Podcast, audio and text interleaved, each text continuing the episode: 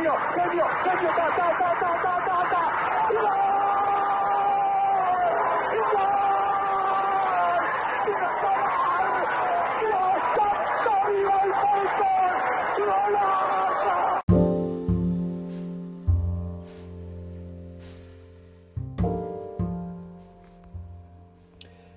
È il 14 novembre del 1934. Siamo a Londra e siamo seduti sugli umidi gradini dello stadio inglese di Highbury. L'Italia è chiamata a giocare un amichevole contro l'Inghilterra, ma facciamo un passo indietro. Gli inglesi, che da sempre peccano di superbia, non si presentarono al campionato mondiale di quell'anno, perché si sentivano superiori a tutti e non ci sarebbe stato alcun gusto nel vincere la competizione. Decisero comunque di sfidare l'Italia, campione del mondo, in un amichevole ad Highbury, fissata strategicamente nel mese di novembre, mese in cui le condizioni atmosferiche avverse sarebbero state particolarmente difficili per una nazionale dal clima mediterraneo come quella degli azzurri. Vittorio Pozzo, CT della nazionale del tempo, fiutò all'inganno. Capì che gli inglesi volevano idealmente sfilarci il titolo di campioni del mondo da sotto il naso, dimostrando di poterci battere quando volevano. Decise quindi di declinare l'invito, ma fu costretto dal duce in persona ad accettare. Dopotutto siamo italiani e non abbiamo paura di niente. Si gioca. Pronti via e Ceresoli, dopo un solo minuto dal calcio d'avvio, ha dovuto parare un calcio di rigore.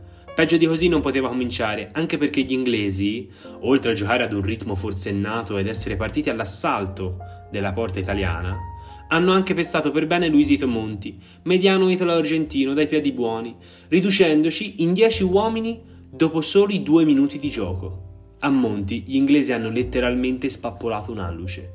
Quando il giocatore rientra negli spogliatoi, chiede al massaggiatore Angeli che gli metta un fazzoletto in bocca per non urlare del dolore. Più tardi, il CT della nazionale racconterà l'infortunio così. Quando lo richiamai, venne prima alla posizione di mediano destro, poi a quello di ala destra. Di lì lo costrinse a seguirmi in spogliatoio. Qui giunto, mi mormerò di mettergli un fazzoletto in bocca. Pongami un panuelo nella bocca. Per non gridare, per non piangere. Il dottore italiano, che avevamo a disposizione, il povero dottor Zesi, non fu lasciato passare.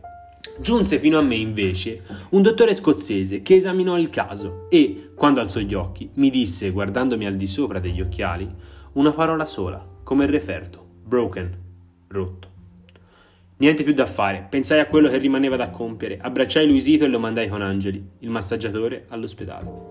Il primo tempo finirà 3-0 per i britannici con la doppietta di Brooke e il gol di Drake, la stella dell'Arsenal. Ma è qui che parte la nostra redenzione. Gli italiani, feriti nell'orgoglio, decidono di rispondere ai soprusi subiti nel primo tempo. Gli azzurri contrattaccano con colpi proibiti, interventi al limite, è guerra totale in campo, siamo arrabbiati marci. Il nostro gioco strega gli inglesi ed il pubblico apprezza, adesso ci sono 10 gladiatori in campo. Nel fumo della battaglia, Meazza riesce a siglare una doppietta, ma non basterà. Finirà 3-2 per la Gran Bretagna, ma questo non macchierà la prova degli azzurri di Pozzo, gli eroi che stregarono gli dei del calcio.